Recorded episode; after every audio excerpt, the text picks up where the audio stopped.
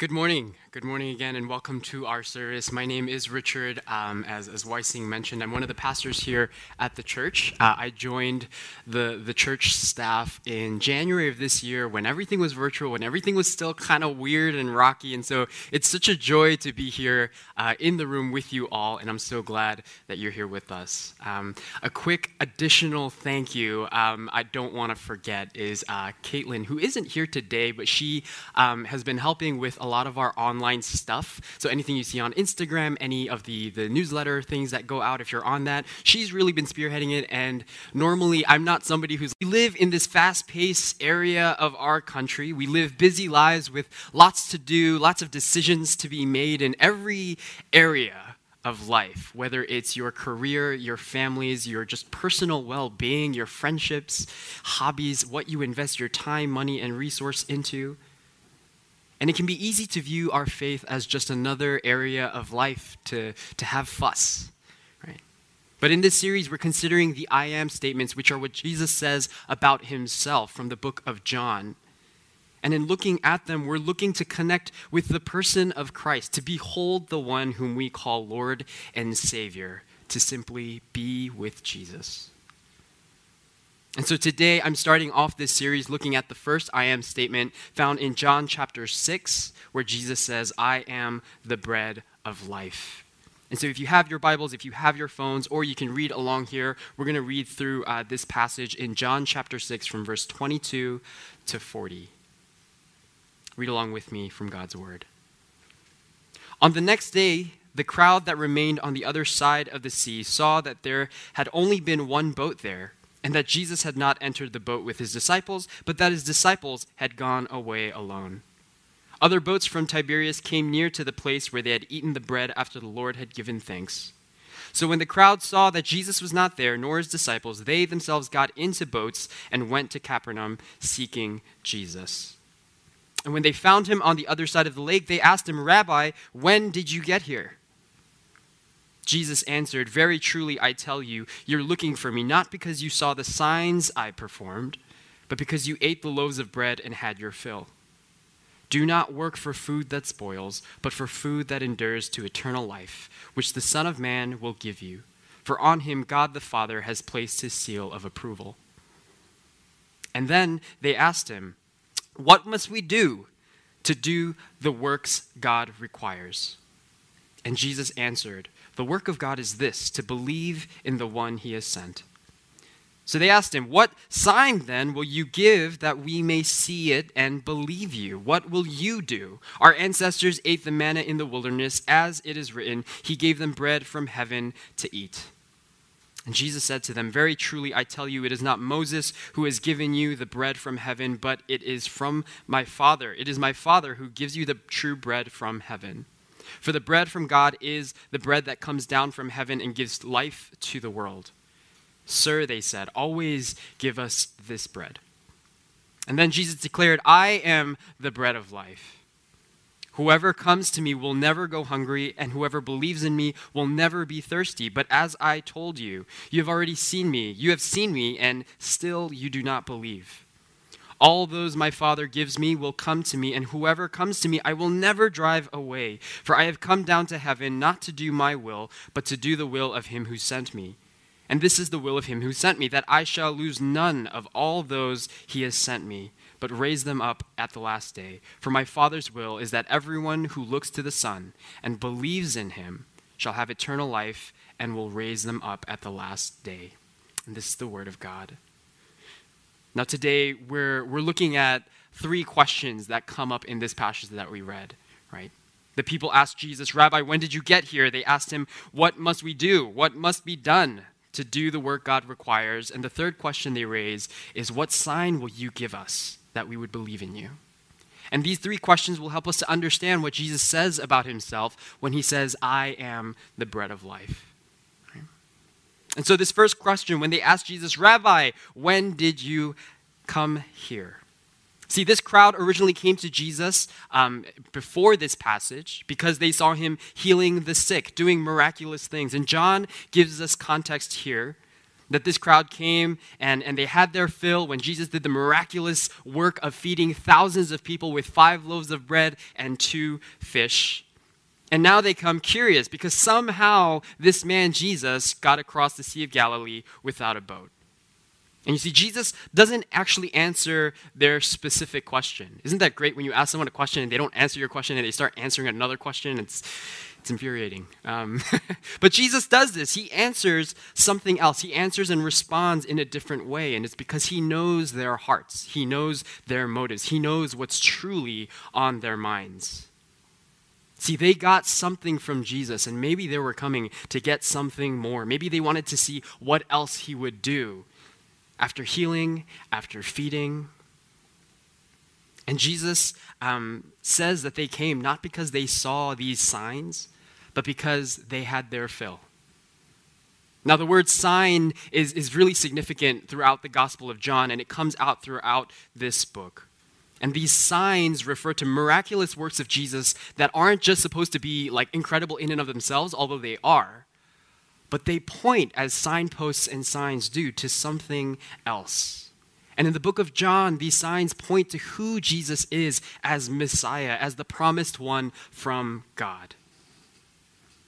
But this crowd is following Jesus not because of who he is, who they think he might be, who, you know, they're not trying to investigate the person of Christ, but instead, because of the stuff that he did. They didn't really know or care about who he was, they were concerned with having their fill. And this same attitude and approach to God exists today, doesn't it? See, we might find it so easy to turn to Christ when things are going wrong, when there's a need, when we don't know what's happening. As a planner, this is something that I feel when I'm out of water and I don't know what's going on. There's this sense of, of feeling frantic or not having my footing. And we can find it so easy to turn to God in these moments. And that's a good thing. But you see, it's, it's off when, when, when things are going smoothly. It's so much easy for us to pass by God, to pass by the person of Christ. Because, see, we're getting our fill. And so we disregard Christ. And so Jesus calls us, as well as this crowd, to set our sights on something more than getting our fill. He says, Do not work for the food that perishes, but for the food that endures to eternal life, which the Son of Man will give to you. And he's talking about himself. And when he says that he's this bread of life, that, that this food, he's saying, I am offering you something better. I am offering you eternal life. And here I think there's something important for us to clarify. We use this language of eternal life, but when we do, we're not just talking about eternal in terms of this temporal sense that life just never ends. But when we talk about eternal life as Christians, as those who believe in Christ, we're talking about something that is eternally deep in its quality, something beautiful and magnificent, something better than getting our fill. With this eternal life, Christ gives us a new purpose that the Bible will say and call believers to love others, even our enemies, even those who hurt us. And this isn't meant to be this torturous thing we, we push through all the time, but it's this beautiful new purpose of showing the love of Christ. Paul in the book of Philippians even says that he has learned to live faithfully, whether he has or he doesn't have, that he can face all things through Christ who strengthens him. And that's not a picture of Paul saying, Look what I can do. It's, I can't.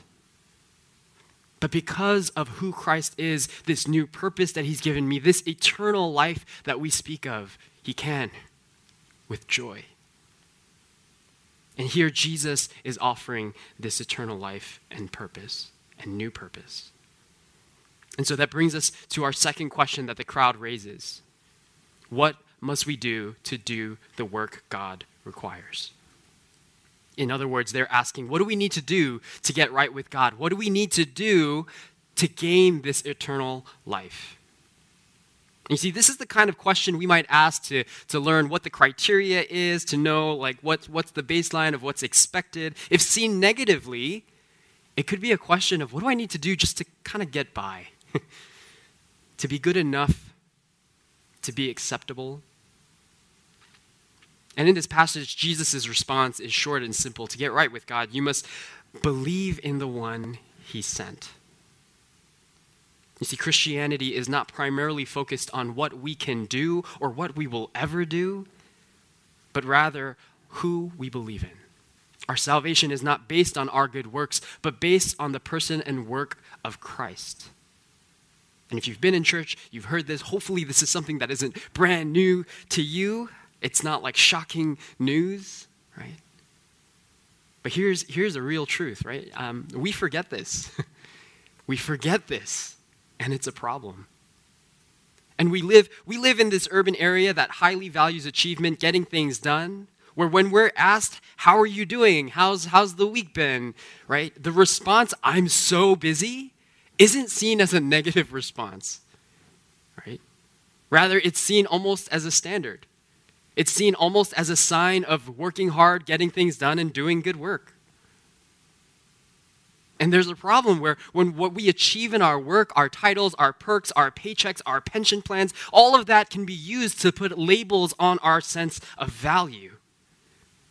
You see, stay at home parents or people who aren't working for whatever reason, I see you, and I see that this kind of culture devalues who you are.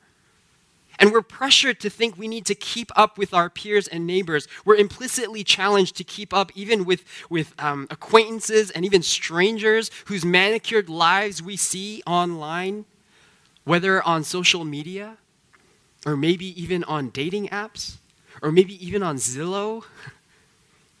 See, we're really good at finding ways to compare ourselves to other people and sizing ourselves up trying to see vaguely on this weird standard am I good enough? Am I acceptable? This is the world we live in. So it's no wonder that unless we actively work against this tendency, we get super hazy on this question of how to get right with God. We drift from the call to simply be with Jesus, to believe in who he is, and we drift into functioning, asking, and clawing our way through the question what must I do to get right with God? And in this, we forget that our salvation, our getting right with God, is rooted in Christ, not our own works. See, in Jesus' day, the Pharisees and the religious elites, they, they fell into this. They were so proud of how they observed every letter of the law, every rule that they had. And Jesus confronts them and he corrects them and says, You're missing the point. You're missing the point here. But ultimately, what they do is they reject Jesus and they ultimately crucify him. In the first chapter of John's gospel, it says that Jesus came to his own people, but his own did not receive him. These people who were awaiting the Messiah from God, these people awaiting the one sent from God with all this hope and pent up anticipation, they did not receive him. They missed the point. And Alistair Begg, he's a, a, pastor, and he, he says this It is dangerous and foolish to look at whether we preach or teach or help or give or speak or sing or create or touch or help or heal as self authenticating evidences of our spiritual life. See, when our faith and our identity as Christians is centered in on what we do, we put ourselves at risk of missing the point cheapening grace and actually rejecting Christ because we think we can do it on our own. But maybe a better way to check in with ourselves on this question is to consider our response to sin. How do we feel when we're called or, or when, we're, when we're called to confess our sin to God? To confess our sins to one another?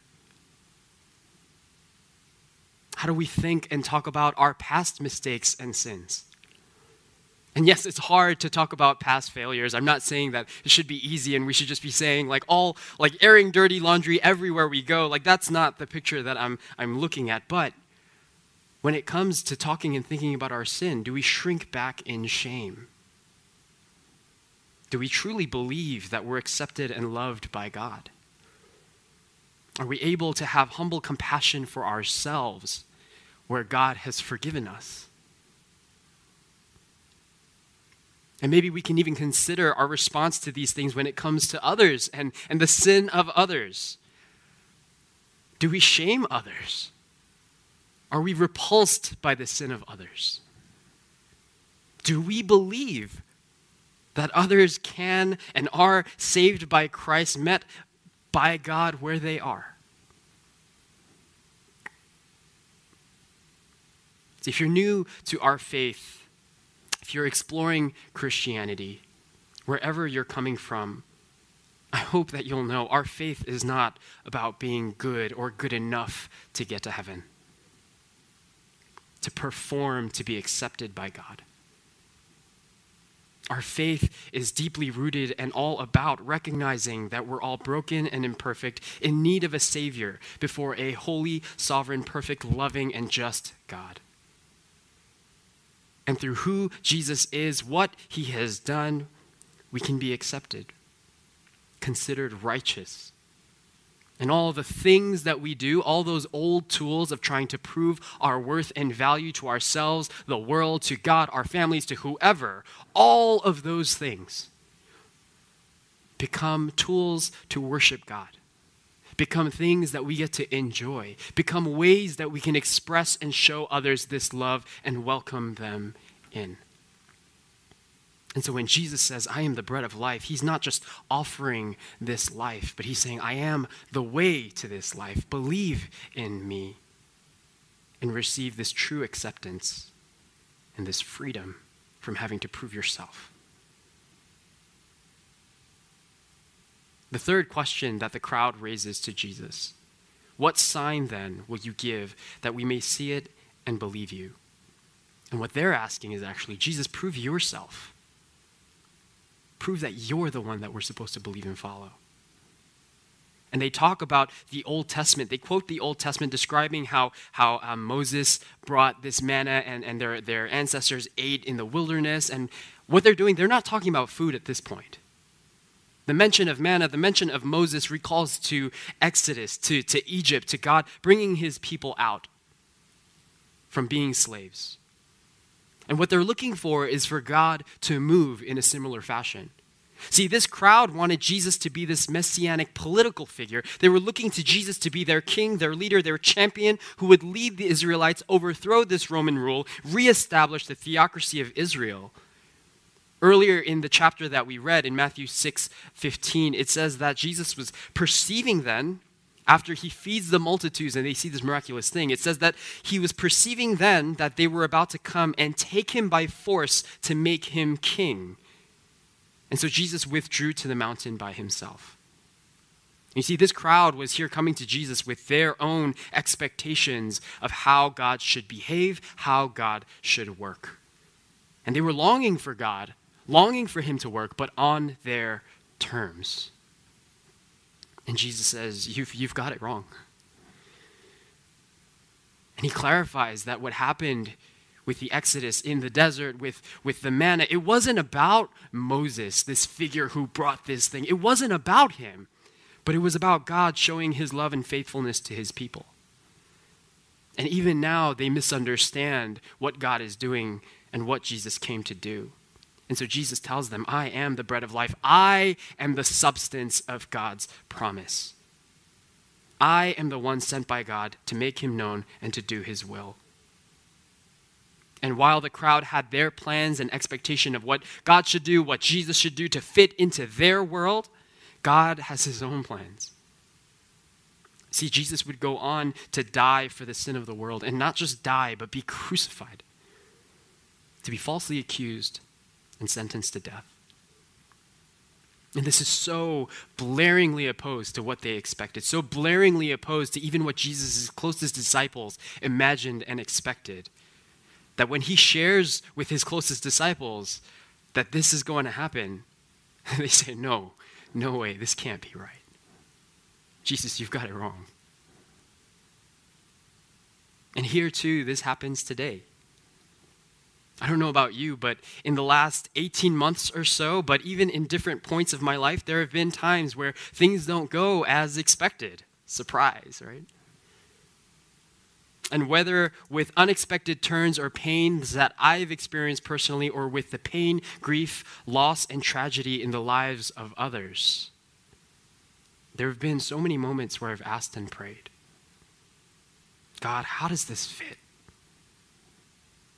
This can't be right. What are you doing?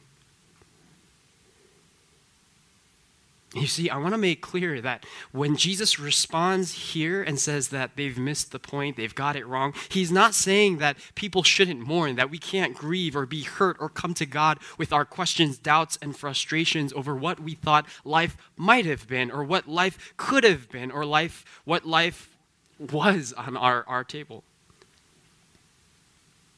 He's not shutting down things that we might be excited about or, or the disappointments we feel. He's not disregarding our pain.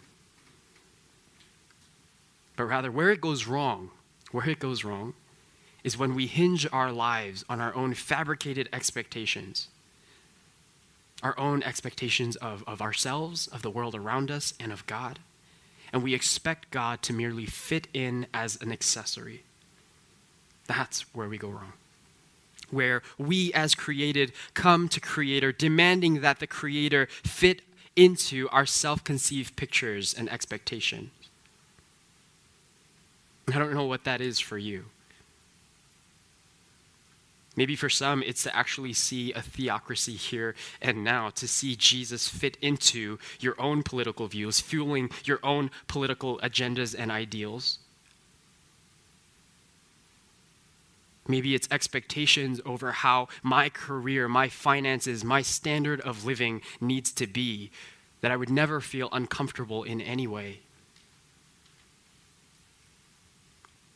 Maybe it's expectations of our relationships, our view of self, of our families.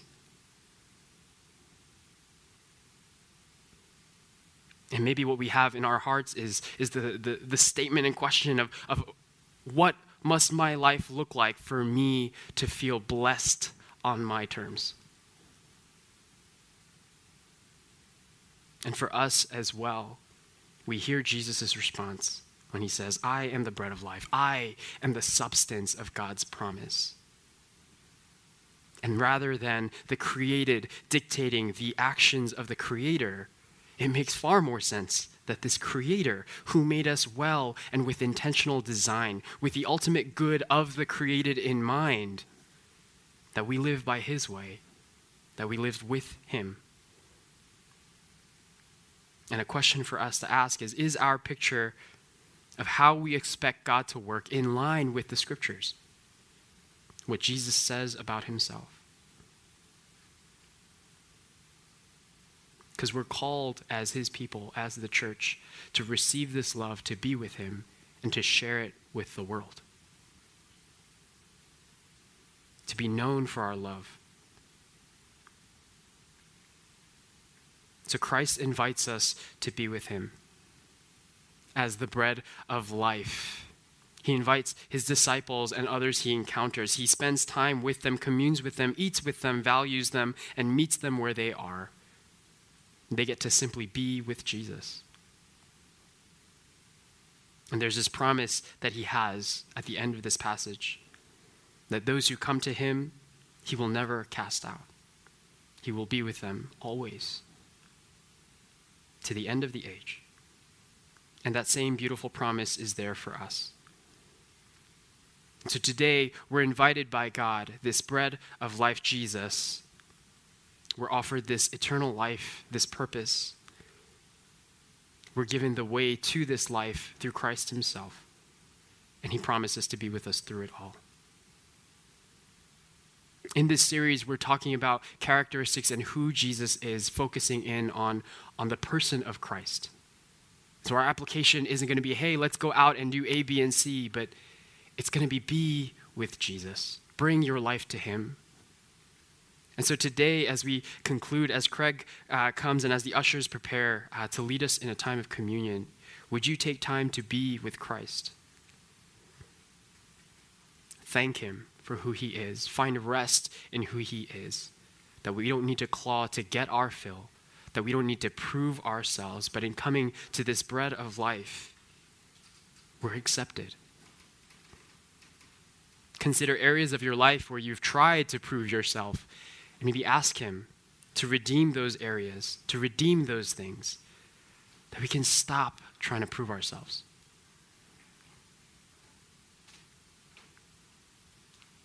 Join me as I pray. God, we thank you. We thank you that you not only offer us new life, eternal life, life with new purpose, but Lord, you say that you've made the way where the rest of the world will call us to perform, will call us to prove our worth. Lord, you say that we're accepted because of who you are. So, Lord, teach us to be with you, to quiet the impulse, the thought, the feeling of needing to do, to accomplish, to be fussy. Remind us that you are God who is sovereign over all. Remind us that you are God who loves us and who knows us, both the good and the bad. And you love us.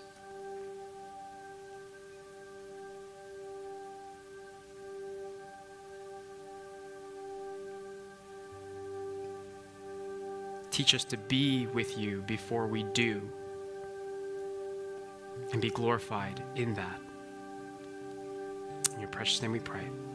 Amen.